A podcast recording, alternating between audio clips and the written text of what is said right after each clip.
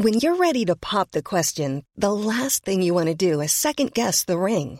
At Bluenile.com, you can design a one-of-a-kind ring with the ease and convenience of shopping online. Choose your diamond and setting. When you find the one, you'll get it delivered right to your door. Go to Bluenile.com and use promo code LISTEN to get $50 off your purchase of $500 or more. That's code LISTEN at Bluenile.com for $50 off your purchase.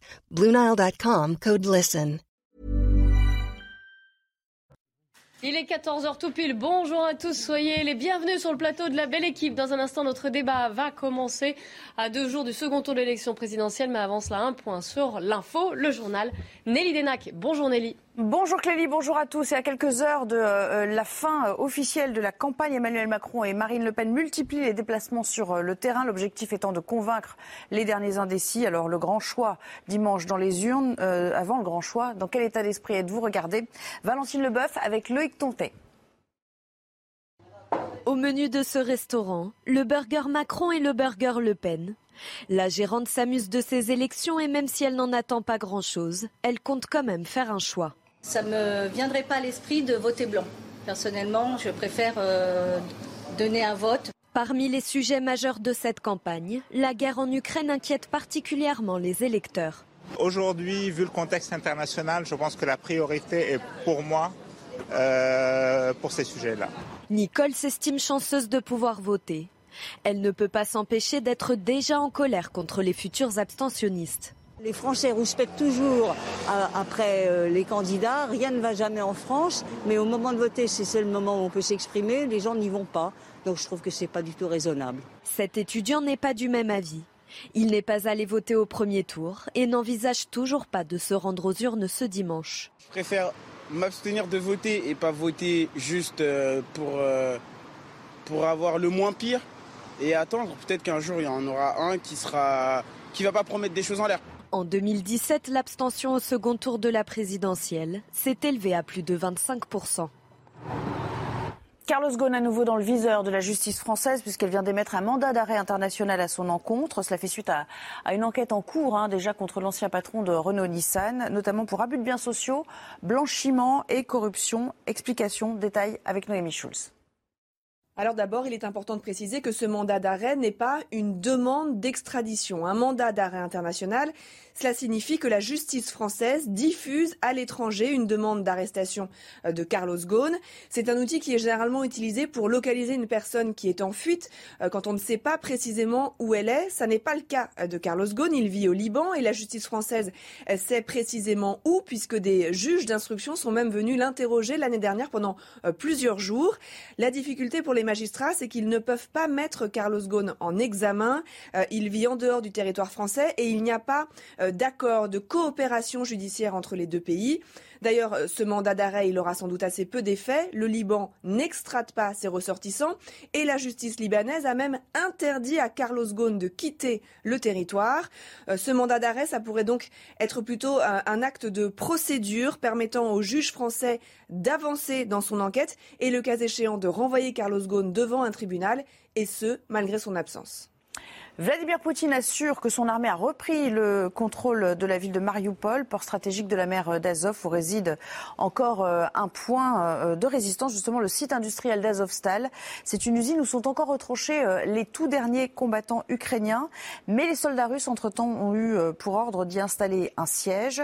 Et de cette ville dépendra évidemment le, sort futur de, cette guerre. Les Russes ont pour volonté d'en faire un, un pont entre le Donbass et la Crimée. Et puis cette question, euh, plus près de nous, où sont donc passées les boîtes de Doliprane depuis plusieurs mois déjà? Il est de plus en plus difficile de s'en procurer dans les pharmacies. Euh, la demande est euh, très nombreuse hein, depuis le début de la pandémie. Les laboratoires ne peuvent augmenter leur production et on en arrive donc à ce résultat. Explication Marie Conan. Depuis plusieurs mois, les boîtes de Doliprane se font de plus en plus rares sur les étals de cette pharmacie. En cause, une augmentation de la demande depuis le début de la crise sanitaire. Les laboratoires ont du mal à augmenter leur production. Le paracétamol, la matière première jusqu'à présent vient de Chine ou d'Inde. On essaie de rapatrier la fabrication en France, ça prend du temps. Euh, et il se, il se, trouve qu'il manque aussi euh, de matières autres que le, la matière première, à savoir le carton, les emballages, le plastique. Et le plastique, qui, enfin, les, les, le plastique des gélules qui est nécessaire à la fabrication des gélules. C'est justement le doliprane 1000 grammes en gélules le plus connu, fabriqué par le laboratoire Sanofi, qui se trouve aujourd'hui en rupture de stock. De nombreux pharmaciens tentent de proposer aux clients d'autres alternatives quand euh, ils viennent nous demander du doliprane, euh, soit on les oriente sur une autre forme galénique euh, qu'ils n'ont peut-être pas l'habitude de prendre, soit on les oriente sur un autre laboratoire. C'est un, autre laboratoire qui fait des gélules de paracétamol. Donc on peut retrouver certaines formes galéniques dans d'autres labos. Sanofi a d'ores et déjà annoncé un retour à la normale courant juin 2022. Voilà pour l'essentiel. Place au débat avec vous, Clélie. Merci Nelly. Et nous voici donc sur le plateau de la belle équipe avec aujourd'hui, j'ai le plaisir d'accueillir Yvan Rioufol. Bienvenue. Bonjour également à Philippe Bilger. Bonjour à Patricia Lémonière et à Philippe Guibert. Bonjour. Au sommaire aujourd'hui, nous allons revenir sur la situation en Ukraine, la situation également en international sur l'esplanade des mosquées. Vous avez vu que les heurts s'aggravent entre Israéliens et Palestiniens. Mais avant cela, évidemment que nous allons parler de la campagne présidentielle. Fin de campagne à minuit ce soir et le second tour qui aura lieu donc entre Emmanuel Macron et Marine Le Pen ce dimanche. C'était un dernier jour de campagne. Je vous rappelle que nous sommes soumis à un strict respect de l'égalité du temps de parole et temps d'antenne et que pour respecter cet équilibre, nous allons nous concentrer aujourd'hui sur le programme et sur ce qu'a ce déclaré aujourd'hui Marine Le Pen. Elle a effectué dans la matinée un déplacement à Étaples. Alors Étaples, si votre géographie française n'est pas, n'est pas bonne, vous savez que c'est juste en face quasiment du Touquet. Clin d'œil évidemment à son, à son adversaire. C'est à quelques kilomètres. Et puis elle mettra un point final à sa campagne à Abbeville dans la Somme tout à l'heure. Elle a tiré de nouveau à boulet rouge sur Emmanuel Macron. Forcément, on va revenir point par point sur ce qu'elle a dit. Et déjà pour commencer sur les retraites, écoutez-la. Il n'y aura évidemment pas, s'il est réélu, de référendum sur la retraite. C'était donc une promesse mensongère. Mais surtout, euh, il a confirmé donc euh, la retraite à 65 ans. Euh, obligerait un jeune de 20 ans à travailler durant 45 ans pour pouvoir obtenir une retraite pleine. Euh, les Français, avec Emmanuel Macron, vont donc en prendre pour perpète. Philippe Bilger, des arguments classiques évidemment à deux jours du vote où chacun essaye de dénoncer le programme de l'autre. Oui, euh, en même temps, euh, il est logique qu'elle continue à enfoncer le clou après le débat du 20 avril, qu'elle n'a pas, gagné, à mon avis, mais où elle n'a pas été euh, inférieure à la réputation des progrès techniques qu'elle a accomplis en cinq ans. Mais évidemment, elle s'est retrouvée, elle, même si l'offensive maintenant est vigoureuse et pugnace, dans une attitude de défense parce qu'évidemment, elle voulait surtout éviter de se retrouver ridicule comme elle l'avait été, de mon point de vue, en 2017. Et donc, en ce sens-là, elle a trop peu concédé, me semble-t-il, à la vigueur, à la riposte. Il y a des arguments, si j'avais été à sa place, que j'aurais utilisés peut-être de manière un peu vulgaire, mais quelqu'un d'autre ne s'en est pas privé, me semble-t-il. surtout sur ce terrain, j'allais dire, où leurs programmes sont quand même radicalement différents. Absolument. Et si je peux ajouter juste un mot, Clélie, c'est, c'est le fait que manifestement elle a une stratégie radicalement différente parce qu'elle va dans des territoires qui, me semble-t-il, lui sont naturellement favorables. Mm. Comme si elle avait abandonné l'idée de conquérir d'autres électeurs à sa cause. Et ça, c'est peut-être très dommage. pour elle, entendons-nous. Hein. Patricia Lémonière. alors autant moi je trouve qu'effectivement dans, dans cette campagne et jusqu'au débat, euh, c'est un candidat, une candidate qui a affiché plutôt un sourire, plutôt euh, un côté apaisant, rassurant. Et là, maintenant, on a l'impression qu'on est rentré dans le round final, et là, elle tape. Et là, elle tape, elle est beaucoup plus pugnace, elle est beaucoup plus, elle se fait beaucoup plus percutante sur ses arguments. Euh, elle va beaucoup plus loin, effectivement, que, comme le disait Philippe, que, que dans le débat. Et là, on retrouve un peu la Marine Le Pen, j'ai envie de dire, du, du début, euh, presque du, des, dernières élections. hein, même pas de celle-ci. Là, vraiment, on sent. Alors, pourquoi euh, cette dernière, un peu ce, changement Pourquoi cette volonté de taper fort? Bah, D'abord parce qu'elle sait que ce, ce débat, elle ne l'a pas gagné, mais elle a atteint son objectif qui était de ne pas déraper et d'apparaître plutôt apaisante. Mais là, elle essaye peut-être, peut-être, de d'attirer ceux qui ne voulaient pas hmm. voter. Euh, ceux qui, euh, dans son camp, parce que vous savez, le problème, son problème à elle, c'est que dans son camp, il y a beaucoup d'abstentionnistes. Souvenez-vous les élections régionales. Hmm. Et ces abstentionnistes on adhèrent, à ses idées, hein. adhèrent à ses idées. Et donc elle veut les ramener à elle. Et c'est peut-être pour ça qu'elle tape ces, derniers, ce dernier, cette dernière 24 heures. Yvan Riofol, même analyse Je pense qu'il faut euh, comprendre cette stratégie dans le contexte plus général d'une élection qui devient une élection de rupture. C'est-à-dire que l'on a bien vu que l'accumulation de tous les votes euh, euh, faisait porter dans le fond les antisystèmes en majorité. Et donc c'est à ces antisystèmes-là qu'elle s'adresse en priorité, d'autant plus que le système lui-même matraque d'une manière outrancière aujourd'hui. Il suffit de voir tous les journaux, tous les médias, tous les, tous les, les, tous, les, showbiz et compagnie. Les, économistes sont, sont, tous vent debout, sont, font tous solidaires pour dire que euh, sa candidature serait une catastrophe pour la France. Et donc, on voit bien que le système est en train de s'ébranler. Et donc, l'on comprend également, à demi-mot, qu'il suffirait d'un coup d'épaule pour que ce système-là s'effondre. Et donc, nous sommes à la veille d'une possible, possible, période révolutionnaire. Parce que si ce système tombait, ce serait une révolution. Et je pense que c'est cette analyse-là qu'elle tient, dans le fond, en se disant qu'elle a à bout de bras, dans le fond, euh, une issue. Alors l'issue, je ne sais pas du tout, naturellement, si elle serait positive ou négative, mais en tout cas, elle fait peur au système, et c'est ce système qui commence à devenir irritant pour beaucoup de, ceux qui observent ce matraquage continuel et qui devient dans ce manichéisme, qui revient à prendre les électeurs pour des imbéciles. Donc je pense qu'elle va, ces, deux derniers jours, accentuer pour montrer en effet qu'elle est seule qu'elle est seule, mais qu'elle est comprise. Et enfin, elle va essayer de faire comprendre ce, ce message-là. Et tous les sujets seront bons. Les retraites seront un bon sujet, naturellement mais également euh, l'identité, parce que c'est un sujet qui a été oublié, mais qui va revenir,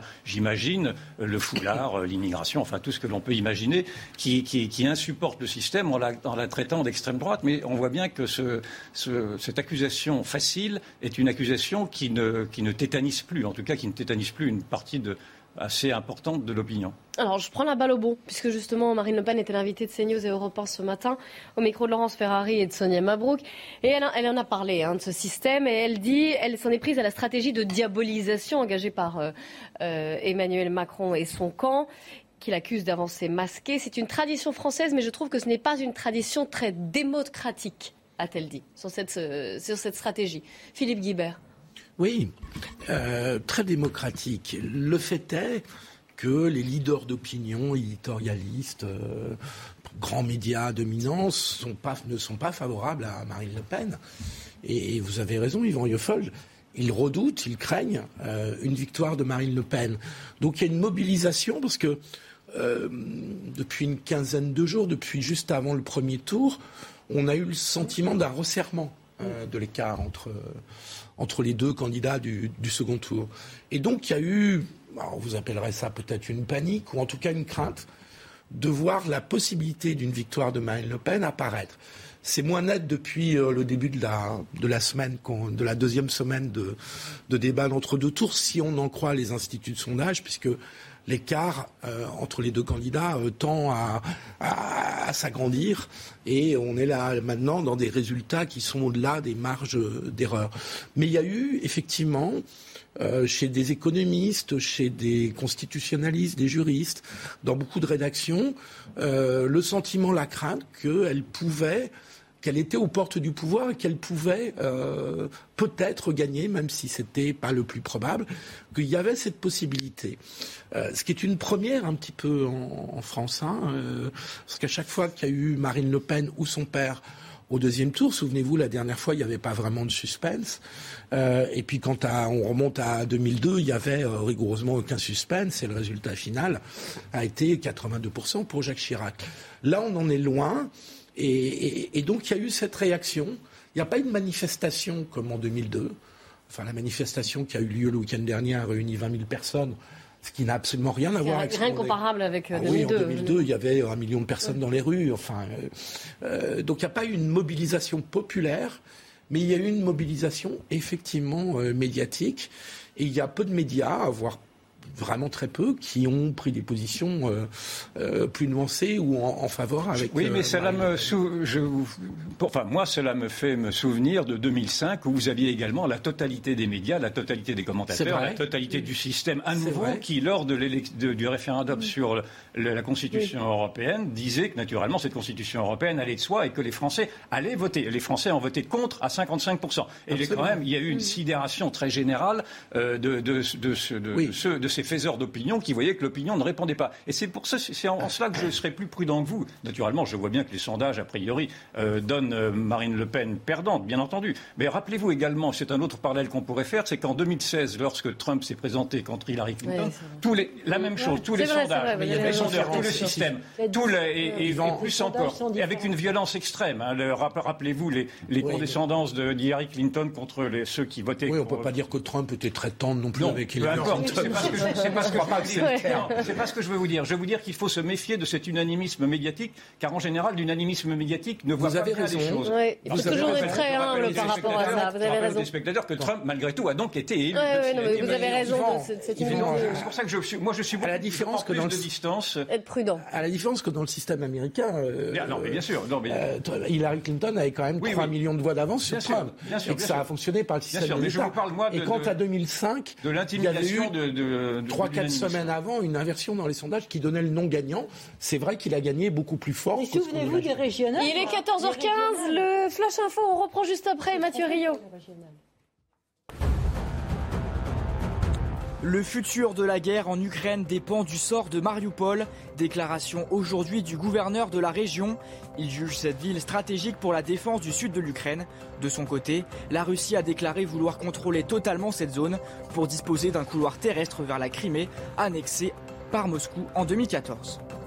La guerre en Ukraine qui pourrait durer jusqu'à la fin de l'année 2023 selon des sources occidentales.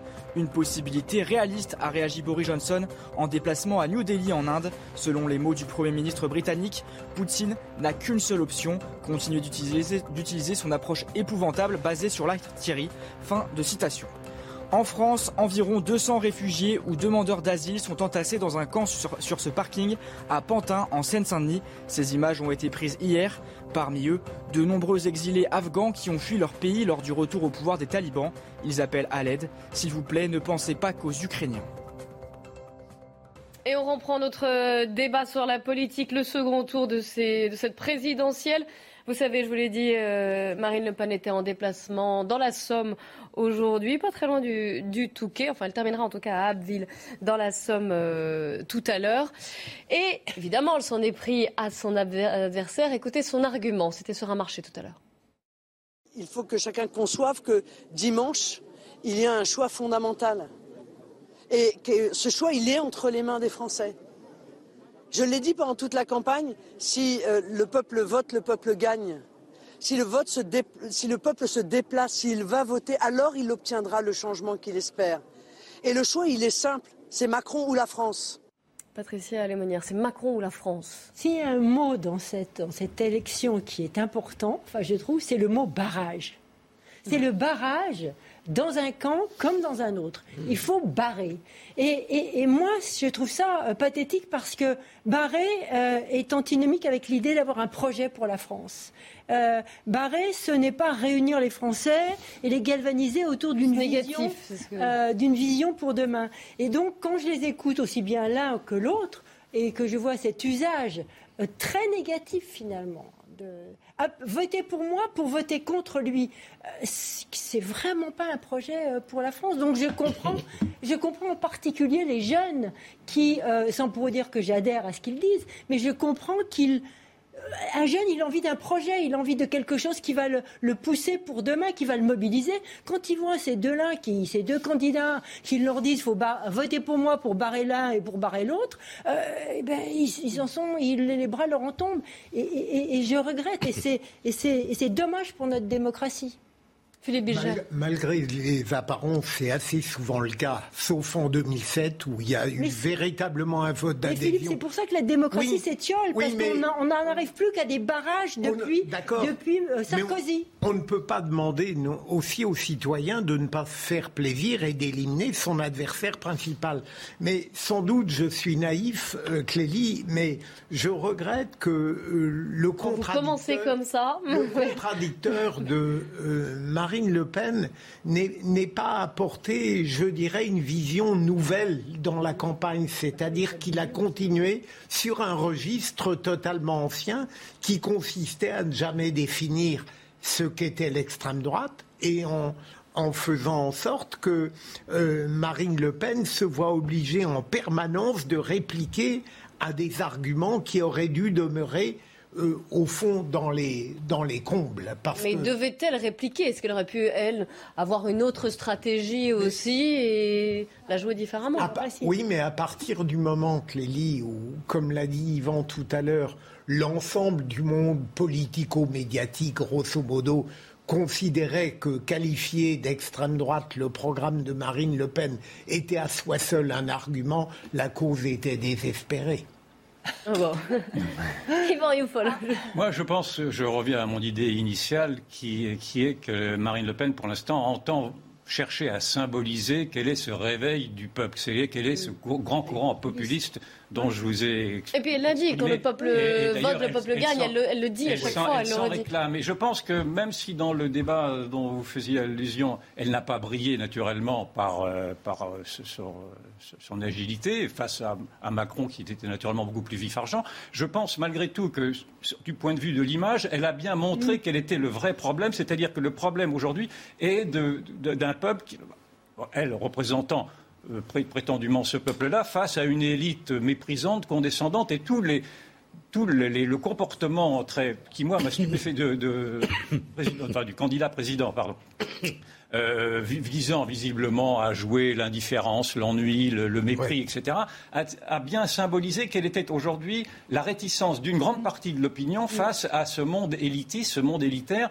qui prétend avoir la solution et qui n'entend pas euh, les, ce que disent les gens et comment les gens euh, vivent et vivent mal pour la, une partie d'entre eux. Et donc, je de ce point de vue-là, je pense qu'elle s'en est plutôt bien sortie. Alors, ce n'est pas naturellement parce qu'elle-même a, fait, a fait des étincelles, mais précisément à cause de, cette, de, ce comportement très méprisant, dans le fond, qui a été celui de, de son adversaire. Est-ce que, comme euh, Philippe Bilger l'a mentionné, est-ce que vous pensez que là, notamment dans ces derniers jours de campagne, elle aurait dû aller dans ses déplacements, choisir des endroits qui lui étaient moins, euh, voilà, moins favorables? Je crois que ça, se, ça, se, discute parce que l'enjeu pour elle, c'est quand même de mobiliser et de faire monter la participation. Euh, alors je sais qu'on va en parler après, mais... Oui, oui l'abstention, c'est prévu. Euh, les catégories qui s'abstiennent le plus sont des catégories qui ont tendance à voter euh, plus pour Marine Le Pen que pour son adversaire. Et donc elle a intérêt dans ces terres euh, de, euh, qui sont acquises à pousser la participation encore plus pour faire des voix. Euh, je ne suis pas sûr qu'en allant dans les centres-villes métropolitains, elle va gagner beaucoup de voix. Je ne crois pas qu'en allant dans les 10 ou 15 grandes métropoles de, France, c'est pas là qu'elle a ses électeurs. Donc ces électeurs, ceux qui peuvent... S'il y a un élément de surprise par rapport à dimanche, ça peut être qu'il y a une petite poussée de participation que les instituts de sondage ont toujours du mal à anticiper et, de, catégories populaires et jeunes qui ont tendance à plus voter pour elle que pour euh, son adversaire Emmanuel Macron.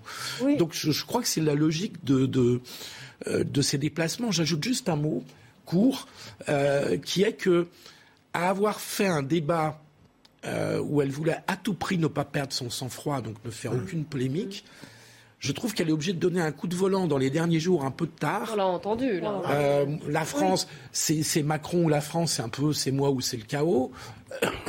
C'est ce, que dit l'inverse. Qui tranche trop par rapport à ce qui a été son discours lors du débat. Donc je trouve que ça a un petit côté du coup un peu artificiel de dramatiser à ce point au dernier moment alors qu'elle l'a pas fait mercredi soir. en même temps, je trouve, je trouve que le débat était Enfin, je trouve qu'on retrouve un peu celle d'avant, comme, comme je le disais tout à l'heure. Mais quand on pense à qui elle va chercher, je suis d'accord avec vous, elle ne va pas dans les quartiers. Elle ne va pas trop chercher le vote euh, Mélenchon parce qu'on sait très bien qu'il se divise en, trois gros blocs en quelque sorte. Hein. Le, vote quartier qui est essentiellement par, souvent un vote de type musulman et donc qui est un vote qui est, on le sait, hein, 70% dans les quartiers, euh, c'est un vote musulman. Les études de l'IFOP euh, l'ont démontré. Euh, ils vont pas voter pour quelqu'un comme Marine Le Pen qui, à leurs yeux, incarne le racisme sur Terre. Donc après, il y a le vote des jeunes euh, d'une élite, de certains intellectuels. Ceux-là non plus ne vont pas voter. Alors effectivement, il y a une troisième catégorie.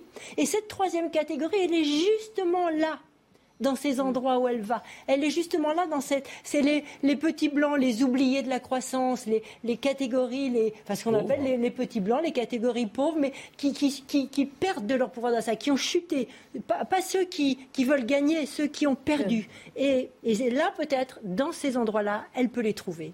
Je pense qu'elle a fait peut-être une erreur euh, de stratégie en pensant qu'elle allait pouvoir fédérer le vote populaire. Je rejoins ce que vous dites là, parce que le vote populaire est en fait est un vote qui est un vote qui est très disloqué, parce qu'on on aurait pu penser que les conditions économiques et sociales que vivent les, les, les, moins favorisés allaient faire en sorte qu'ils se solidarisent. Alors on voit bien que dans le vote populaire, il y a le vote populaire des petits blancs, pour reprendre votre expression, que tout le monde comprend. On n'est pas obligé d'être blanc pour être petit blanc. Enfin, et puis le vote populaire de la. c'est un concept plutôt anglo-saxon. Et le vote populaire de, de, de la diversité, c'est-à-dire le vote populaire des banlieues. Et pour être encore plus clair, le vote populaire des banlieues musulmanes, celles qui effectivement adhère à, Mélenchon d'une manière spectaculaire même.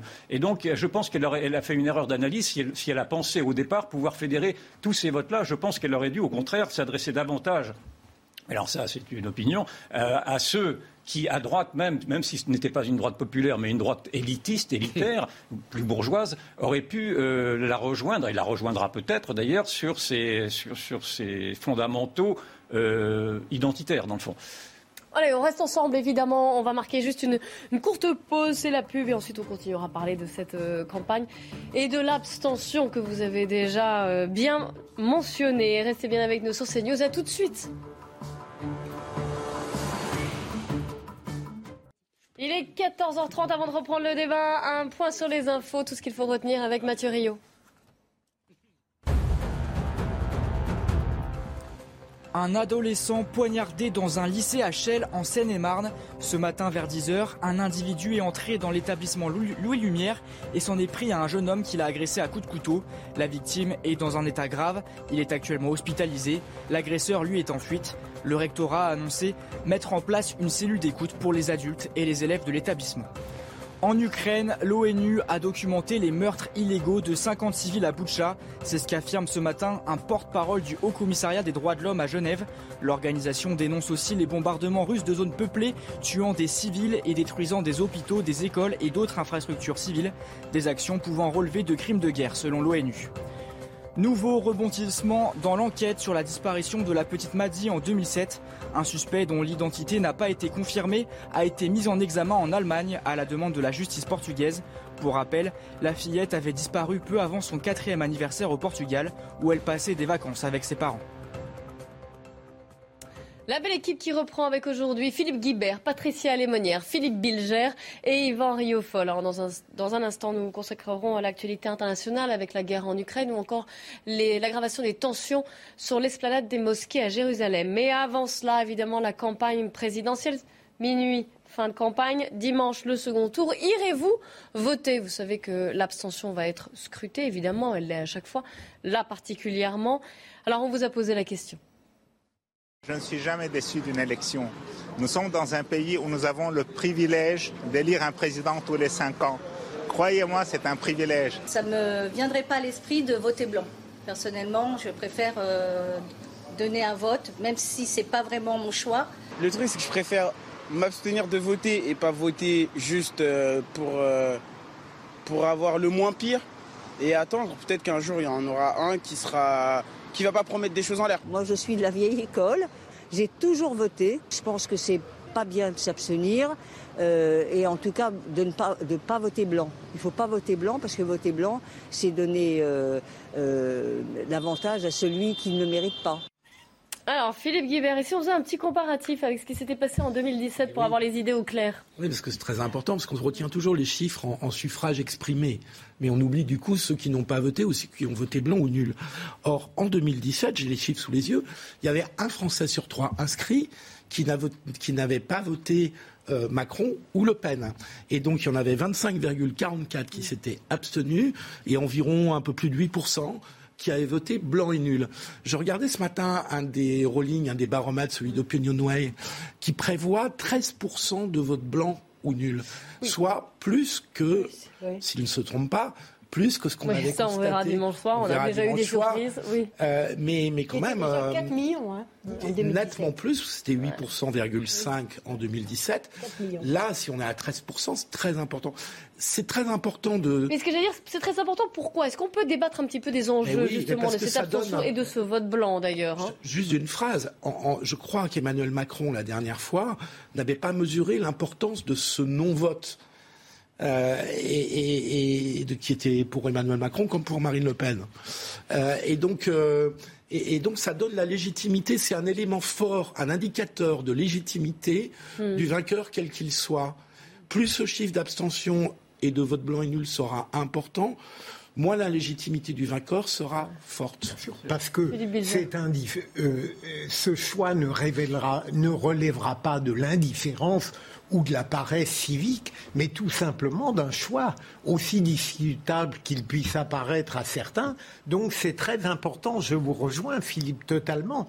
Pour la première fois, on aura la certitude qu'il y a là une conviction euh, périphérique qu'il faudra prendre en compte. Moi, je trouve que c'est effectivement, tout le monde redoute effectivement que ce chiffre, par exemple, de 4 millions de votes blancs en 2017, plus les autres qui arrivaient, ce qui faisait 12 millions, effectivement, plus de 12 millions, augmente. Mais pour moi, c'est totalement symptomatique de la crise que traverse notre démocratie, c'est-à-dire que les gens ne comprennent pas, le, est, ils ne voient pas le sens de ce pouvoir qu'a chaque électeur de remercier celui qui ne le convient pas qui ne lui convient pas. Quand on a l'habitude, comme moi, d'être allé dans bon nombre de pays qui étaient très loin d'être des démocraties, euh, eh bien, on se dit qu'on a une chance extraordinaire, effectivement, de pouvoir voter. Mais il est vrai que je comprends euh, que les gens ne soient pas euh, satisfaits par l'offre démocratique et surtout ne, ne ressentent pas l'importance de ce qu'est la démocratie. Ça va même au-delà de l'offre, ce que je dis. Ça va, on dirait que la démocratie, surtout chez les jeunes d'ailleurs, euh, se dilette, se délite complètement, et qu'il y a une crise qui est très grave parce que quand on n'arrive plus à comprendre la chance que l'on a de pouvoir voter, la chance que l'on a de pouvoir remercier l'homme ou la femme qui ne nous plaît pas tous les cinq ans, ça veut dire que remercier au euh, sens euh, renvoyer dans ses foyers. eh bien, ça veut dire qu'on est que la crise. Vous avez bien fait de préciser la crise est grave, quoi. folle. Oui, nous vivons une crise de la démocratie qui a été décrite depuis bien longtemps. Et moi, je trouve qu'il y a un paradoxe énorme qui me saute aux yeux, en tout cas, c'est que les deux candidats s'accordent pour dire que cette élection sera un choix de civilisation. Euh, Macron l'a dit dans ses, dans ses mots même euh, à Marseille il y a une semaine et, euh, Marine Le Pen le dit également d'une manière plus explicite, plus implicite, mais elle le dit aussi. Et donc, dans ce choix de civilisation, on pourrait penser naturellement que cela, cela mobilise l'entièreté du de l'électorat. C'est très exactement l'inverse qui se, qui, se, qui se profite. C'est qu'en effet, pour les raisons que vous avez dites, euh, beaucoup de Français n'iront pas voter, alors soit par indifférence, soit par lassitude, soit parce qu'ils ne veulent pas rentrer dans le jeu. Et moi, je pense que la clé de, ces, de, de, cette abstention qui se profile, à confirmer naturellement, c'est en même temps, et, et, de la part de ces mêmes acteurs politiques, une dépolitisation. C'est-à-dire que d'un côté, ils nous disent qu'il y a une crise de la civilisation, un choix civilisationnel, et de l'autre côté, ils ne nous parlent que du pouvoir d'achat, ils, ne, ils ne font des querelles de chiffres avec des querelles de, des, querelles Vous pensez que le débat n'est pas au niveau, en fait. Mais pas du tout. Il n'est pas au niveau, mais je pense qu'il n'est sciemment pas au niveau. C'est-à-dire que les, les, même les acteurs politiques ne sont pas au niveau. j'en termine. J'en termine. Et cette, et, cette dépolitisation fait que, dans le fond, les, gens, les enjeux que l'on nous prétend, qu'on prétend être existentiels, sont des enjeux de, au ras des pâquerettes où l'on va s'écharper mm. sur, une, sur une virgule. Vous l'avez vu entre le, débat entre Macron et Le Pen, c'était pour savoir si l'inflation était à 0,9 ou à 1, etc. Mm. On, nous dit que on va, on va on se goberge à un prix de l'essence qui va baisser de, 19 centimes ou je ne sais quoi. Enfin bon, bref. Je, pense que la politique est en train de s'effondrer sous nos yeux par les propres acteurs de ceux qui, qui prétendraient vouloir la représenter. Mais justement, quel est l'intérêt pour eux? Ah ben, je pense qu'ils n'ont pas, pas, fait l'analyse. Je, crois que cette dépolitisation. C'est pas volontaire.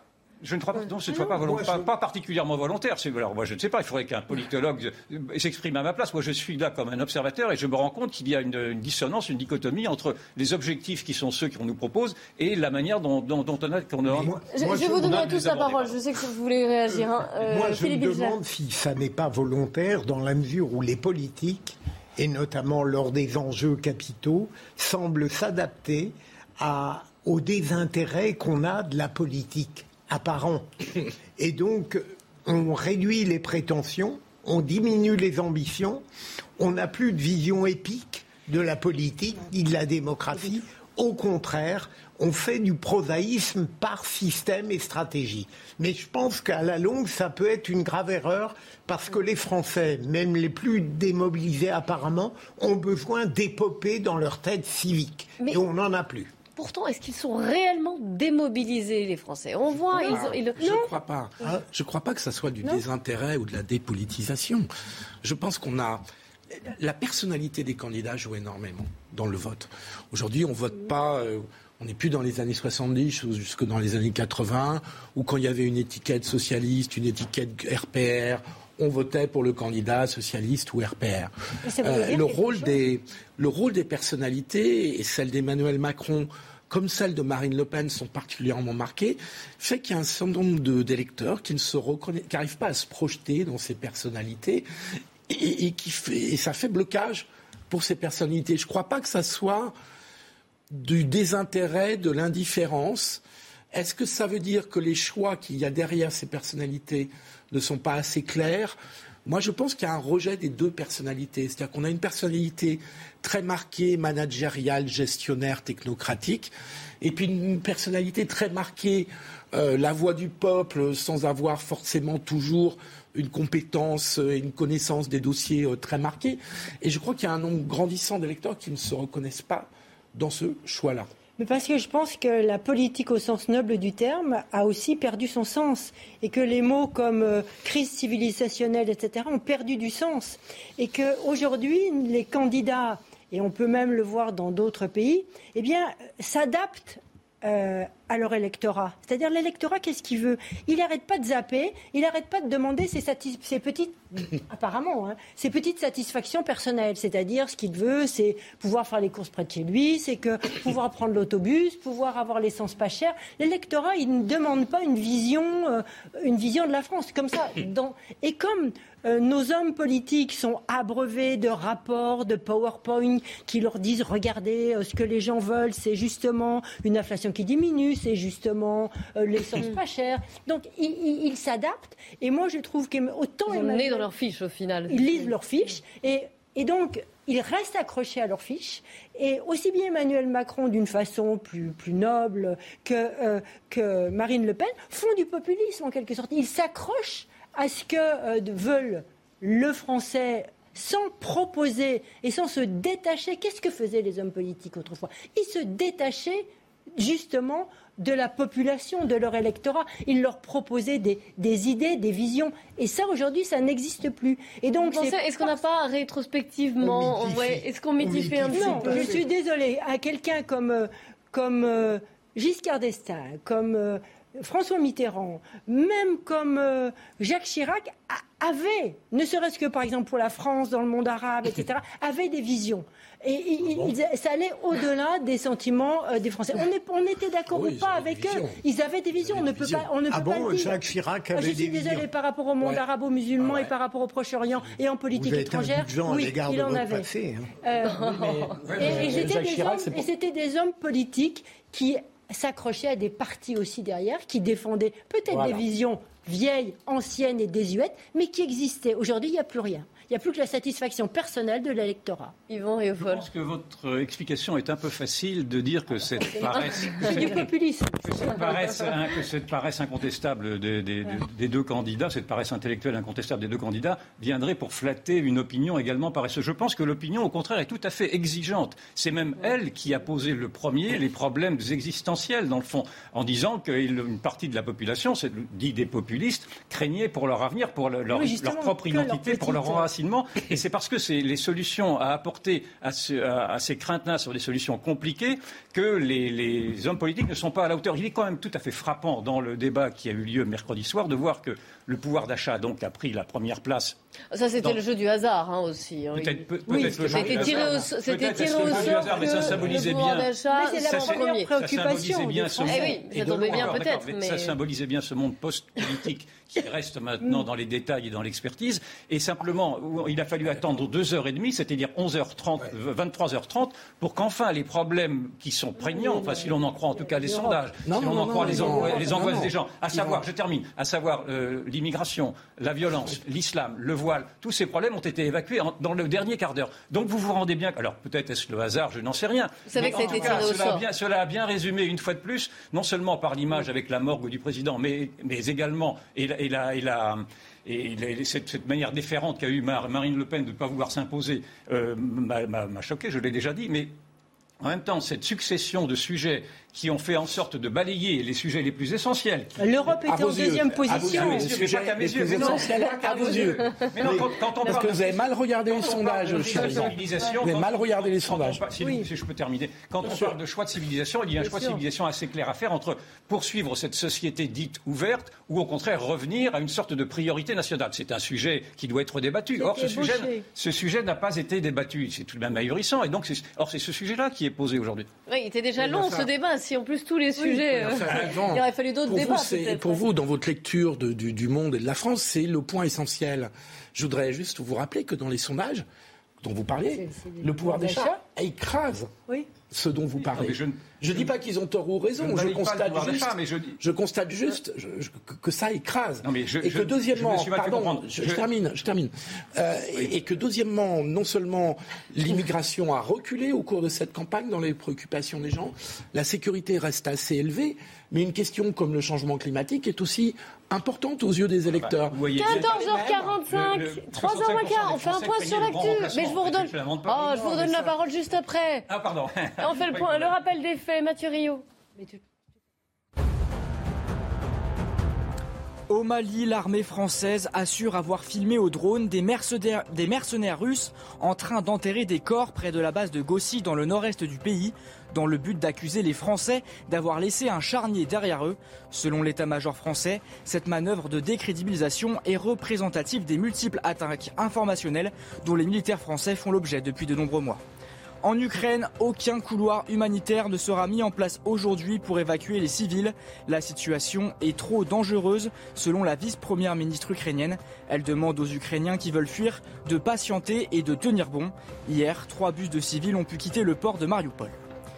En France, l'importation de viande devient plus stricte. À partir d'aujourd'hui, la viande issue d'animaux sous antibiotiques de croissance est interdite en France. L'arrêté ministériel avait été pris le 21 février 2022. Les importateurs avaient donc deux mois pour se mettre en conformité. Allez, on va. On reprend notre débat sur l'abstention. Yvan Rioufol. Oui, non, j'ai bien, bien, vu et j'ai bien entendu qu'en effet, dans les sondages, le pouvoir d'achat était une priorité. On le comprend bien, naturellement, parce que nous vivons une période très difficile. Mais ce que je dis, c'est que l'analyse économique et sociale qui a été celle qui a été faite par la gauche depuis toujours, avec une sorte d'analyse post-marxiste de dire que c'est simplement les conditions économiques et sociales qui font le reste de la société, est une analyse fausse. Et l'intérêt de de, Zemmour. je vais vous donner la parole. oui, oui. Et, et l'intérêt des, candidats qui sont apparus, des candidats dits anti-système, a été d'élargir ce spectre et de ne voir simplement que des deux yeux, c'est-à-dire de voir effectivement la question économique et sociale, qui est importante, et également la question culturelle et identitaire. Et je dis, et je répète, que cette question culturelle et identitaire est primordiale aujourd'hui dans cette grande angoisse existentielle qu'ont une partie des Français, je ne dis pas tous les Français, une partie des Français de voir leur pays vulnérable à ce point qu'il pourrait disparaître. Et quand, quand Marine Le Pen dit euh, Macron c'est pas la France. J'imagine qu'elle veut, veut faire comprendre qu'en effet, la France est dans une situation aujourd'hui euh, de délitement tel, de désintégration telle, qu'il pourrait y avoir quand même une sorte de mouvement réactif afin de, revenir à des, à des processus D'accord. Mais Emmanuel Macron lui répond, évidemment. je, vous rappelle, Yvan, que si Marine Le Pen a largement battu Éric Zemmour dans leur duel, c'est notamment parce qu'elle a axé sa campagne sur le pouvoir d'achat. Et qu'une des grandes erreurs d'Éric Zemmour qui explique c'est en tout cas une des explications de sa chute à partir du mois de mars, c'est qu'il sur le pouvoir d'achat, il n'avait pas grand-chose à dire. Et donc c'est toujours une erreur pour des candidats de gauche ou des candidats de droite de privilégier qu'une seule dimension des problématiques. Les problématiques, elles sont économiques, sociales et culturelles. Et ceux qui oublient. ce que je viens de vous dire. Ah non, vous n'avez pas dit ça. Vous avez Ah, dit si, que mais- le cœur du sujet Mais- était culturel. Mais- Donc c'est pour Non, ça que je me non, permets vous de. C'est très curieux. Je viens de- vous vous me dire qu'il y avait les questions économiques et sociales et les questions identitaires et Non, culturelles. vous avez dit qu'elles étaient vous entendre que ce que vous Toute voulez la, entendre. Non, non, j'ai entendu vous êtes formidable. toute- la- question est de savoir si on colle au sondage euh, pour savoir ce que pensent les Français ce qu'ils attendent, et donc c'est le dictat du, sondage. Alors on dit ah le pouvoir d'achat est la première des préoccupations, donc notre homme politique doit répondre à toutes les questions aussi fines soient-elles, sur le pouvoir d'achat, c'est-à-dire euh, presque la hausse du prix de la baguette. Euh, moi, je ne pense pas. Je pense qu'effectivement, les partis, les, hommes politiques doivent s'intéresser à ce qui préoccupe les Français, mais ils doivent, un chef d'État doit trouver une idée, doit trouver quelque chose qui, amène les Français autour de lui en lui proposant un projet de civilisation, un projet euh, de développement, un projet de développement. Et il doit l'expliciter. Il ne doit pas juste dire, effectivement, je suis pour l'Europe et vous, vous n'êtes pas pour l'Europe. Ça ne veut rien dire, vous êtes pour l'Europe et moi, je ne suis pas pour l'Europe. Il faut expliquer en détail tous tous ces éléments qui... Et une fois qu'on a expliqué, qu'on a développé, qu'on a donné du sens aux mots, parce que je trouve que les mots, justement, se vident de sens aujourd'hui, une fois qu'on a donné du sens aux mots, après on peut décliner peut-être les mesures, et c'est au Premier ministre de les appliquer, ces mesures, et de les développer. Selon on la, est, la on est constitution la cinquième. très exigeant avec les candidats à la présidentielle. Euh, on voudrait qu'ils soient d'une certaine manière exemplaires dans l'argumentation et presque parfaits dans l'intérêt qu'ils suscitent. Mais les problèmes civilisationnels dont parle Yvan me préoccupent au plus haut point, mais j'ai bien conscience que la structure de cette émission capitale pour la démocratie ne permet pas d'aborder pleinement la gravité de ces sujets, parce que on risquerait de tomber dans des généralités nobles. Il faut Mais pourquoi non, pas mais parce que la, la structure, la structure de l'émission. Mais les structures se changent. Non, mais on- il ne faut pas non plus imaginer qu'on va rentrer dans un cours de la Sorbonne ou du Collège de France. Il faut être clair, ces candidats, ils ont à répondre à des questions très pratiques qui leur aient été soumises avant. On a une campagne avant déjà qui a élucidé un certain nombre de thèmes. Je crois qu'on peut demander mieux, mais on ne peut pas exiger l'impossible d'eux. Non, C'est pas, c'est pas exiger l'impossible que d'expliquer ce que l'on entend par une Europe fédérale Mais ou si, une Europe dans le nationale. cadre de Ce n'est l'émission- pas, Mais ce n'est Ah, absolument l'émission, pas débat, hein. difficile. Oui. Sur le débat, et sur, un, Patricia. et sur un débat, ce n'est pas difficile. Franchement, c'est prendre les, les Français pour des idiots qu'ils ne sont pas. Ils sont tout à fait capables de comprendre ce que c'est que le- qu'une définition Une de l'Europe fédérale, une vision de l'Europe fédérale expliquée et une vision de l'Europe nationaliste. Je, je vous rappelle que la plus grande crise sociale qu'on ait connue ces dernières années, c'était donc les Gilets jaunes, qui sont partis sur un problème de fin de mois. Et il y avait plein de gens qui leur opposaient non pas l'angoisse civilisationnelle dont vous parlez, mais le réchauffement climatique, qu'il fallait euh, euh, moins consommer de pétrole, etc. Et on a dit la, la fin du monde et la fin de mois, bah, euh, la fin de mois, à un moment donné, elle est, elle est importante. Je rappelle quand même, je trouve que vous sous-estimez que derrière le pouvoir d'achat, il y a des questions tout à fait fondamentales. C'est pas simplement une histoire de gros sous et terminer euh, le, le mois. Il y a des questions fondamentales qui s'appellent la transition énergétique dans notre beau pays, qui est un sujet absolument fondamental. Mais dont il a été euh, question d'ailleurs pendant la campagne, peut-être Euh, mo- moins, mais il en a été question Il y a même des au questions débat. de mode quand de même. vie. Il y a des questions de mode de vie quand. Quand, Emmanuel quand, Macron euh, pour la. France périphérique, Oui. qui est partie euh, vivre dans des villes moyennes ou petites avec le, des pavillons, euh, avec des parce qu'ils souhaitaient avoir une maison individuelle et qui ont souvent besoin de deux voitures, c'est absolument pas le mode de vie d'un métropole urbain, métropolitain je- urbain je- je n'y- comme moi. je ne comprends pas très bien votre raisonnement de vouloir absolument évacuer ce que le représenterait cette crise, euh, cette crise culturelle et identitaire qui a l'air de vous gêner. Moi, je vous répète, mais Elle vous, me vous gêne ne pas, je dis vous ne semblez pas l'entendre qu'il y a une crise économique et sociale qui- à laquelle laquelle il faut répondre et une crise identitaire. Mais je ne reviens pas là-dessus. Moi, ce que je trouve. C'est une crise climatique et, énergétique. Une crise climatique, si vous voulez. Mais elle, n'est pas essentielle pour l'instant. Dans l'urgence aujourd'hui, c'est. Ah bah c'est vous Elle commence à être.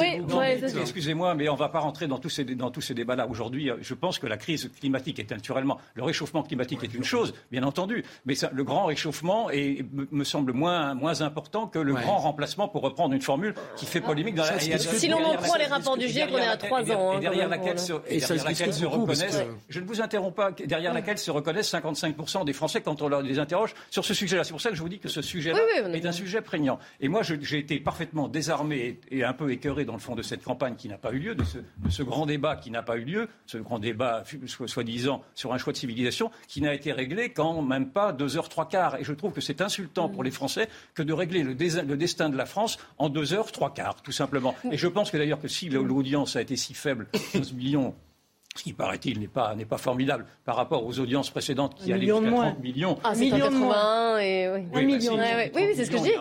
En 80. donc, je pense que ce désintérêt vient également de ceci, c'est-à-dire que les, les, les, hommes politiques, pardon, mais ne sont plus à la hauteur. Mais vous n'êtes pas le seul à le dire, hein, je... c'est vrai, on, on entend. Donc, on peut critiquer le populisme en disant que c'est une, c'est une sorte de, d'expression démagogique euh, et d'un ras-le-bol. Je pense que c'est beaucoup plus mm. profond que ceci. Et moi, je pense que et j'écoute avec attention ce que l'on appelle être le populisme. J'étais avec les gilets jaunes du début en effet, ils protestaient contre euh, une, question euh, pouvoir d'achat lié à la pression chez les pas derrière, mais derrière précisément si j'y venais, mais derrière le prix de l'essence, il y avait également une, une, manifestation culturelle. Si vous aviez été dans les manifestations, vous les auriez vus d'abord brandir des drapeaux bretons ou des drapeaux régionaux ou des drapeaux français et se, se déguiser pour une partie d'entre eux en gaulois avec des tresses ridicules. Donc il y avait également une recherche d'enracinement. Eh oui, c'était ça, c'était ça les gilets jaunes. Mais... Et donc, euh, bien sûr, mais ça, je ne sais pas pourquoi ça gêne d'ailleurs de, le décrire. C'était je crois que vous, vous, vous mettez en valeur, euh, effectivement, vous parlez des. Non, non, vous, vous, vous, parlez des Gilets jaunes et vous avez raison euh, de les évoquer.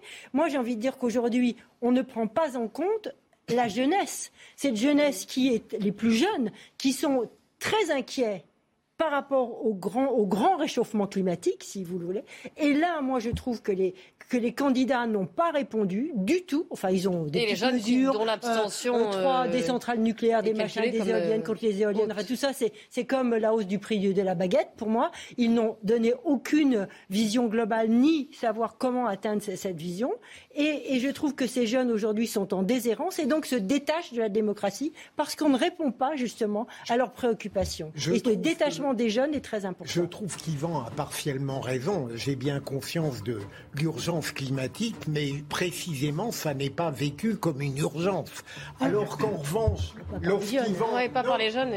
Oui, bien sûr, mais c'est quelque chose qu'on ne peut pas résoudre dans l'instant. Tandis que le reste, qu'aurait-on dit si nous avions eu des candidats qui auraient euh, traité uniquement des problèmes abstraits, généreux et généraux, sans articuler ça sur le quotidien, on aurait trouvé qu'ils étaient complètement détachés du réel. Et nous, on va parler, parler politique internationale, si vous le voulez bien, euh, après le journal de 15h, pour faire un grand plaisir à, notre grand reporter ici présente, Patricia Lémonière. Nous allons parler à la fois de la guerre en Ukraine et également des tensions sur l'esplanade des mosquées à Jérusalem. On craint une escalade. Restez bien avec nous. À tout de suite. Il est 15h, soyez les bienvenus sur ce plateau et sur CNews. C'est la belle équipe qui va reprendre. Avant cela, on fait un point sur l'info. Nelly Denac. Rebonjour Clélie, bonjour à tous. Dans quelques heures, la campagne officielle prendra fin. Vous le savez, Emmanuel Macron et Marine Le Pen sont donc sur le terrain pour multiplier les, déplacements à quelques heures du euh, coup près. L'objectif étant toujours de convaincre les derniers indécis. Alors, avant le grand choix dimanche dans les urnes, euh, que pensez-vous du droit de vote? On est allé vous poser la question. Écoutez. C'est un, droit qu'on doit profiter au maximum. Par rapport à d'autres pays, ce droit est précieux. Alors euh, chaque citoyen doit faire son, euh, appliquer son droit. Je m'abstiens parce que ces deux personnes-là ne m'intéressent pas? C'est quelque chose qui est précieux, qui n'existe pas partout en Europe, euh, pas partout dans le monde. Je serai là. Vous avez fait votre choix Il y a très longtemps. Je suis complètement indécise, donc je n'ai pas encore fait mon choix et, et voilà, c'est compliqué. Le reste de l'actualité avec Carlos Ghosn, qui est à nouveau dans le viseur de la euh, justice française, puisqu'elle vient d'émettre un mandat d'arrêt euh, international à son encontre. Cela fait suite à l'enquête en cours sur euh, l'ancien patron de Renault-Nissan, notamment pour abus de biens sociaux, blanchiment et corruption. Alors, si le mandat d'arrêt venait à être exécuté, eh bien, il serait directement présenté à un, juge d'instruction à Nanterre. On lui notifiera dans la foulée les charges qui pèsent sur lui. Dans le viseur, notamment, près de 15 millions d'euros de paiements considérés comme suspects entre RNBV et le distributeur du constructeur automobile français à, Oman. Une nouvelle avancée, enfin on parle toujours justice, dans l'enquête sur la disparition euh, de la Britannique Madeleine McCann. Un suspect vient d'être euh, mis en examen en Allemagne à la demande de la justice portugaise. Son identité n'a pas été euh, confirmée, une mise en examen justifiée par les autorités allemandes qui affirment avoir des preuves du meurtre de la petite fille. Il s'agit d'un pédophile multirécidiviste.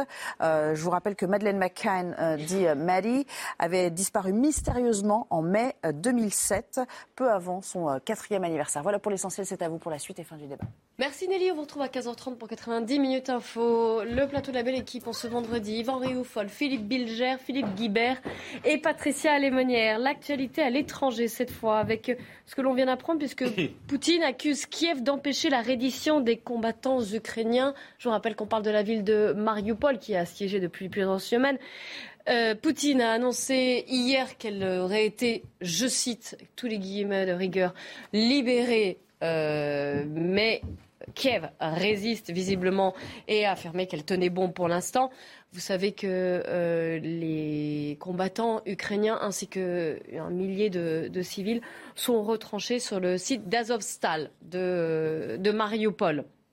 Alors, on a appris également que la Russie visait le contrôle total du sud de l'Ukraine et de la région orientale du Donbass pour disposer d'un pont terrestre, je cite, vers la Crimée. Je voudrais avoir votre, analyse de la situation, Patricia Lémonière, vous qui connaissez bien euh, ce terrain-là, pour y être allé à plusieurs reprises. Là, tout se concentre sur Mariupol, on le voit, aussi bien les négociations que les combats. Qu'est-ce que, comment, quelle issue voyez-vous? Alors, je crois qu'il faut. Je sais que c'est ma question est difficile, hein, je sais. Je ne vais pas lire dans le mar de café, mais euh, je pense qu'il faut prendre avec beaucoup de, prudence toutes les décisions, en particulier les décisions de ce général qui indique un plan qui serait pratiquement euh, de prendre tout le sud de l'Ukraine jusqu'à presque la Transnistrie. Euh, donc ce, ce, général est au fin fond. de, de, la Russie. alors a-t-il parlé sachant certaines choses ou a-t-il élaboré? Il faut, garder euh, sa raison. En ce qui concerne Vladimir Poutine et ses déclarations qui sont opposées. Un jour, il dit on fait juste un siège et grosso modo pour retirer les forces et les envoyer ailleurs parce que qu'est-ce, que, qu'est-ce qui se passe? Il y a encore des forces qui se concentrent à, Mariupol, qui combattent malgré tout. Et donc elles sont bloquées sur la, sur la région. elles ne sont donc pas libres pour mener l'offensive sur le reste du Donbass et surtout prendre en étau euh, l'armée ukrainienne qui est là. Et donc, si vous voulez, entre l'armée ukrainienne qui est face au Donbass, enterrée dans ses, euh, dans ses tranchées, mm. euh, qui est réarmée à toute allure au plus vite, parce que les Américains ont très bien compris, les Britanniques et autres ont très bien compris qu'il fallait les soutenir, euh, eh bien, et les forces russes qui essayent de remonter, de les prendre par derrière en quelque sorte. Mais pour les prendre totalement par derrière, il faut un peu en finir avec cette histoire de Mariupol. Donc Mariupol, on est très embêté parce que on ne sait pas aujourd'hui si c'est juste un siège qu'il veut mettre en place, ou si finalement ils vont en finir. Tout ce que l'on sait avec précision, c'est qu'en fait, ils essayent de trouver les sorties des fameux tunnels du centre industriel, ils essayent de les boucher, ils essayent de trouver les, bouches d'aération, ils essayent de les boucher mm. pour faire en sorte qu'à l'intérieur de ces tunnels, les populations asphyxiées, parce que vous savez, quand on vit sous terre, à un moment donné, on manque d'air, eh bien, sortent. Et là, je peux vous dire qu'effectivement, il y aura peut-être une séparation entre civils et militaires, mais les militaires ukrainiens, je préfère ne pas être à leur place. On va voir ça en image euh, avec Clémence Barbier. Une fumée constante s'échappe de l'usine Azovstal. L'une des plus grandes aciéries d'Europe est presque détruite. Pourtant, elle constitue la dernière poche de résistance de Mariupol. Près de 2000 militaires et 1000 civils y sont retranchés, selon les autorités. Aujourd'hui, L'évacuation des civils de Mariupol depuis l'usine Azovstal est impossible, car nous demandons un cessez-le-feu stable. Les soldats russes assiègent l'usine sur ordre de Vladimir Poutine, une tactique pour forcer les combattants ukrainiens à se rendre, mais l'ultimatum est rejeté. Le déblocage de la ville de Mariupol est possible de plusieurs manières. L'une d'entre elles est une voie militaire. Il est nécessaire de s'y préparer et nous devons être puissants. La prise de Mariupol et de l'usine Azovstal constituerait une victoire pour le chef du Kremlin, dont l'armée a accumulé les revers depuis le début de son invasion en Ukraine. Ils veulent à tout prix une victoire. Alors, Philippe Guibert, vous avez, je crois, une question pour Patricia Alémonière. Non, je me demandais, euh, à la lecture des informations, si euh, Poutine n'a pas besoin à tout prix d'une victoire avant le 9 mai. Le 9 mai étant la date de célébration de la fin, enfin de la victoire euh, russe de la Seconde Guerre mondiale. Et dans la Russie poutinienne, c'est pratiquement le mythe de la Russie euh, vainqueur. Et donc, est-ce qu'ils ne veulent pas à tout prix pilonner Mariupol, avec en plus la deuxième dimension symbolique qui est le fameux régiment Azov où effectivement il y a quelques tendances, euh, Ah bah, quelques nazi, esthétiques enfin, euh, nazies dans ce, Extrême, dans ce- extrême, dans- extrême droite, oui. euh, dans ce, dans Pas ce tous. régiment.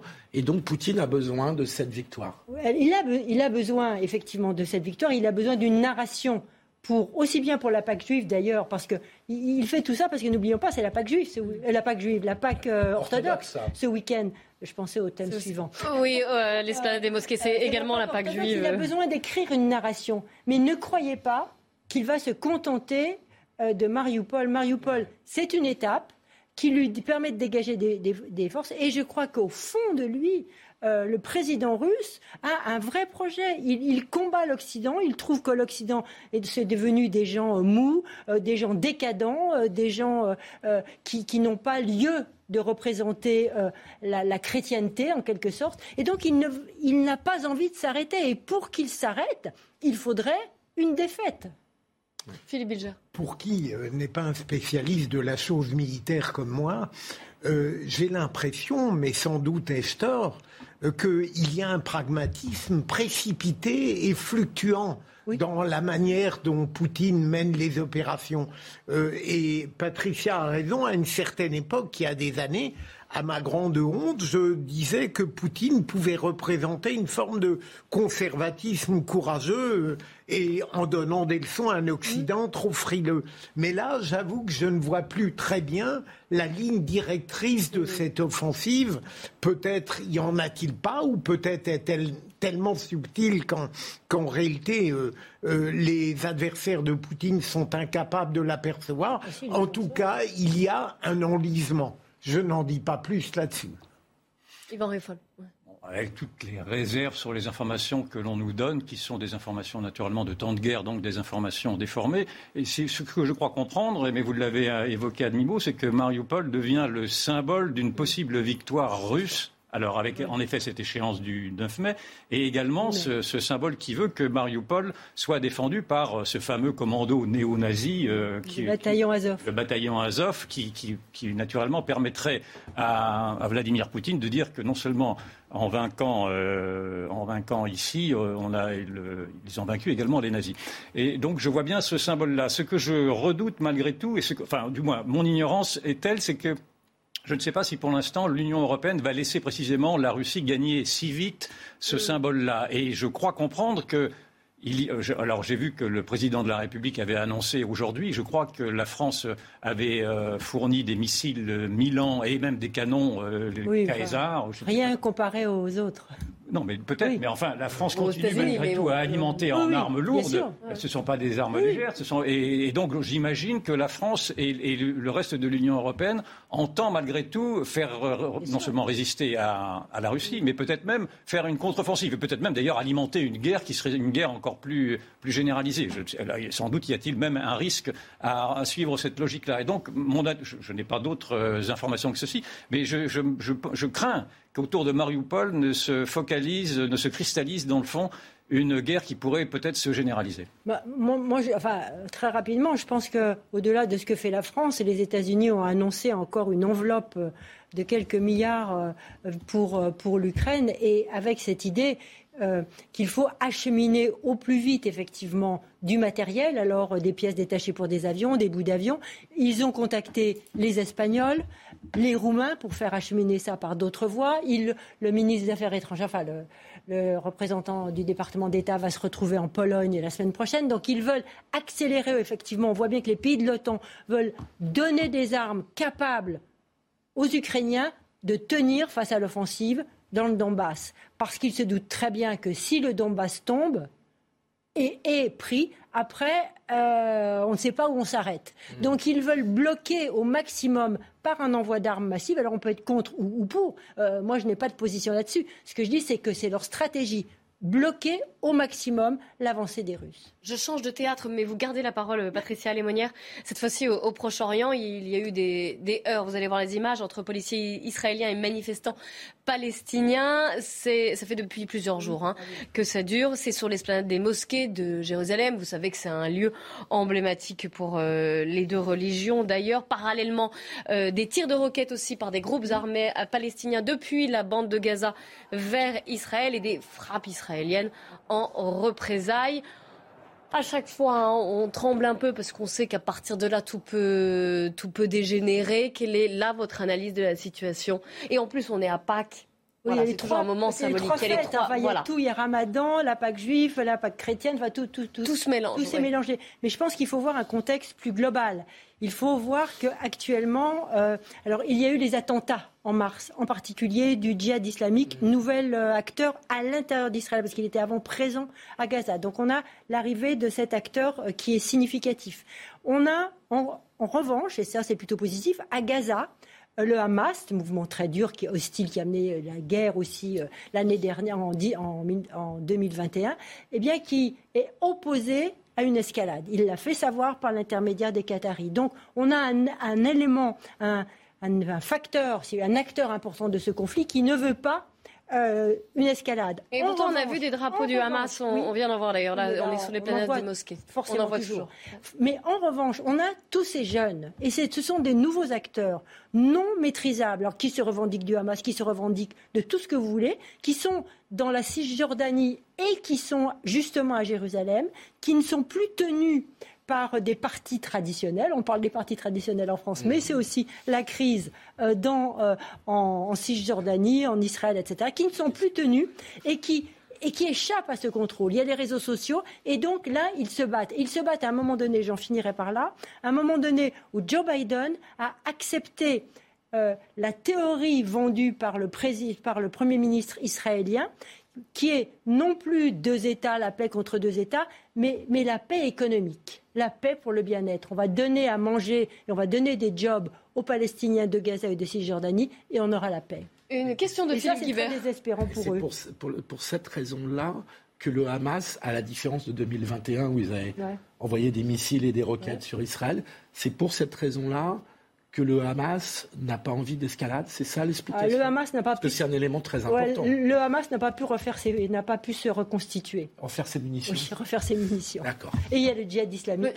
rapide commentaire peut-être, Philippe? Bon, je n'en ai pas, pas, vraiment, mais simplement pour rappeler que la, la, source de, de l'islamisme se trouve là et que la source des conflits qui peuvent se répercuter dans les cités, elle se répercute dans les cités au nom précisément de ce que peuvent vivre les Palestiniens. Et donc, euh, quand ce, tant que ce problème ne sera pas réglé, le problème qui sera le problème des banlieues notamment, enfin quand les euh, et des sortes de petites intifadas que connaissent aussi les banlieues françaises, puis pour, euh, pour parler crûment, euh, ne se continuera. Mais le statut de l'esplanade des mosquées n'a pas été réglé, quoi. C'est un problème. Non, ça c'est vrai. 15h15, on fait un point sur l'actu avec Mathieu Rio. Vladimir Poutine affirme cet après-midi que l'Ukraine refuse la reddition de ses derniers soldats à Mariupol, dans la série Azovstal. Environ 2000 troupes ukrainiennes résistent encore dans ce lieu. Plus tôt aujourd'hui, la Russie s'est dit prête à une trêve pour permettre aux civils et aux militaires retranchés dans la Syrie d'évacuer, mais à condition que les soldats lèvent le drapeau blanc. La Russie veut contrôler la totalité du Donbass et du sud de l'Ukraine. La guerre en Ukraine qui pourrait durer jusqu'à la fin de l'année 2023 selon des sources occidentales. Une possibilité réaliste a réagi Boris Johnson en déplacement à New Delhi en Inde aujourd'hui. Selon les mots du Premier ministre britannique, Poutine n'a qu'une seule option, continuer d'utiliser son approche épouvantable basée sur la Fin de citation. Dans la région de Kiev, l'ONU a documenté les meurtres illégaux de 50 civils à Boutcha. C'est ce qu'affirme ce matin une porte-parole du Haut Commissariat des droits de l'homme à Genève. L'organisation dénonce aussi les bombardements russes de zones peuplées, tuant des civils et détruisant des hôpitaux, des écoles et d'autres infrastructures civiles. Des actions pouvant relever de crimes de guerre selon l'ONU. Et pour terminer cette, émission, petit hommage, puisque vous savez, hein, l'acteur, cinéaste, producteur aussi, Jacques Perrin, qui avait joué dans tant de, tant de films, on va en citer quelques-uns évidemment, a disparu hier à l'âge de 80 ans. Écoutez, c'était une interview qu'il a donnée à Olivier Benkemoun, c'était en 2018. Est-elle pécheresse ou bien fille de roi? Que m'importe son sang? J'ai beaucoup chanté avec playback. Et au bout d'un certain temps, je croyais vraiment que c'était moi qui chantais. Et non, la réalité, c'est que, voilà, je ne sais pas danser, je ne sais pas chanter, mais j'ai fait les films de Jacques Demy. Donc, comme quoi, c'est un magicien. Que l'amour dicte sa loi forcément, cette terre va vous rester, j'imagine, mm. en tête toute la journée, comme c'est le, cas avec moi. Mais, mais c'est tellement beau. Les Demoiselles de Rochefort, Podane, ou encore la 317e section, le crabe tambour. Mm. Exactement. Beaucoup, beaucoup de, films. Et puis ce physique très marquant. Qu'est-ce que vous gardez de, de lui? C'était un grand acteur, un être délicat, cultivé, fin. Et d'autre part, je suis très sensible à ces artistes qui sont capables de s'offrir à la création des autres. Ce que je retiens, c'est qu'il a été un producteur prêt à toutes les aventures, même sur des sujets apparemment pas forcément grand public, mais qui ont obtenu un grand succès. Un peuple migrateur au microcosmo, il était très précurseur d'ailleurs hein, sur euh, l'attention à la nature et aux animaux malheureusement, je regrette beaucoup de ne pas l'avoir rencontré, comme je regrette beaucoup de ne pas avoir rencontré Schoenderfer, que j'aurais pu mm. rencontrer, parce que ce sont des personnalités que l'on croisait, malgré tout, et euh, géographiquement, je veux dire. Et, donc, j'aurais pu lui dire, si je l'avais vu, toute l'admiration qu'il m'avait procurée, notamment avec le crabe tambour ou les films de Jacques Demy. Moi, je vous conseille de revoir aujourd'hui les films de Jacques Demy. C'est d'une gaieté extraordinaire, et ça remet, les, ça remet en perspective euh, l'optimisme qui nous manque. C'est vrai, c'est pas faux. C'est un sage conseil pour ce week-end. Philippe Oui, au-delà des Demoiselles de Rochefort, qui est un film mythique, effectivement, ou de la 317e section, je me souviens aussi de Cinéma Paradisio. Ah oui, un film qui est tourné en, en, Sicile, dans un petit village sicilien. La scène de fin. Exactement. Il est au tout début et il est à la fin. Et je trouvais que c'était un acteur euh, merveilleux. Euh, et puis un grand monsieur, effectivement, vous l'avez dit, euh, qui produisait et qui aidait les autres à créer, effectivement. Ah oui oui, moi je d'un essentiellement le crabe tambour, enfin, qui est, qui est un film, euh, c'est un monument. Avec son chat sur l'épaule. Voilà. Revoyez ces films. Un grand merci à vous quatre d'avoir participé à ce débat. Un grand merci également aux équipes techniques et éditoriales, tout particulièrement Myriam Essama, Camille Joly et Jacques Sanchez. On se retrouve évidemment euh, lundi dès 14h, mais avant cela, ne manquez pas la grande journée et soirée électorale de dimanche. Le débat continue. Dans un instant, Nelly Denac et ses invités. Pour 90 minutes info, elle va revenir sur le défi de l'abstention. Bon après-midi à vous tous.